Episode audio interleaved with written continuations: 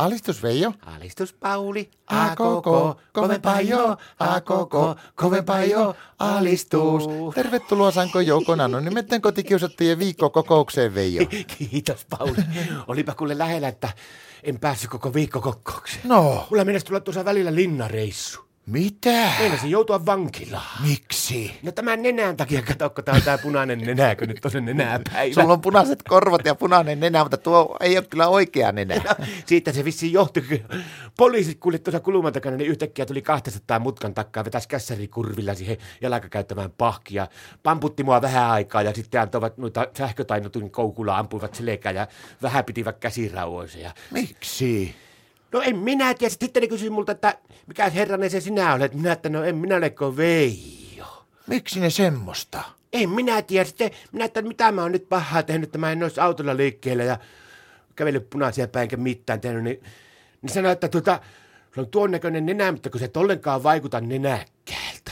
Epäilikö, että sä et ole aio, aitosti niin kuin nenäkäs? No sitä ne epäili vähän ja mä, mä selittelin sitten sille, että soittakaapa tuota, niin minä Martalle, niin se saa selvittää. Niin nehän soitti Martalle sitten, niin sehän sillä se levisi sitten. Ne pyyteli kauheasti anteeksi Martalta ja ostivat mulle vielä piparkakkuja tuossa, että saa Martalle viette se hermos. No ei ole mullakaan ollut kuule helppoa. No, No meillä oli kauhea kuule semmoinen jäteho- jätevesiongelma kotona. mikä oli? Jätevesiongelma kuule kotona.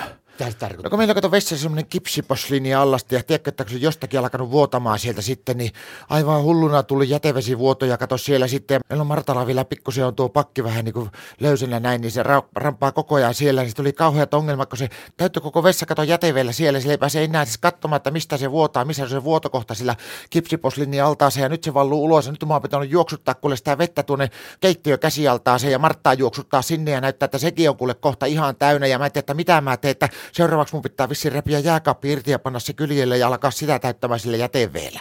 No ei!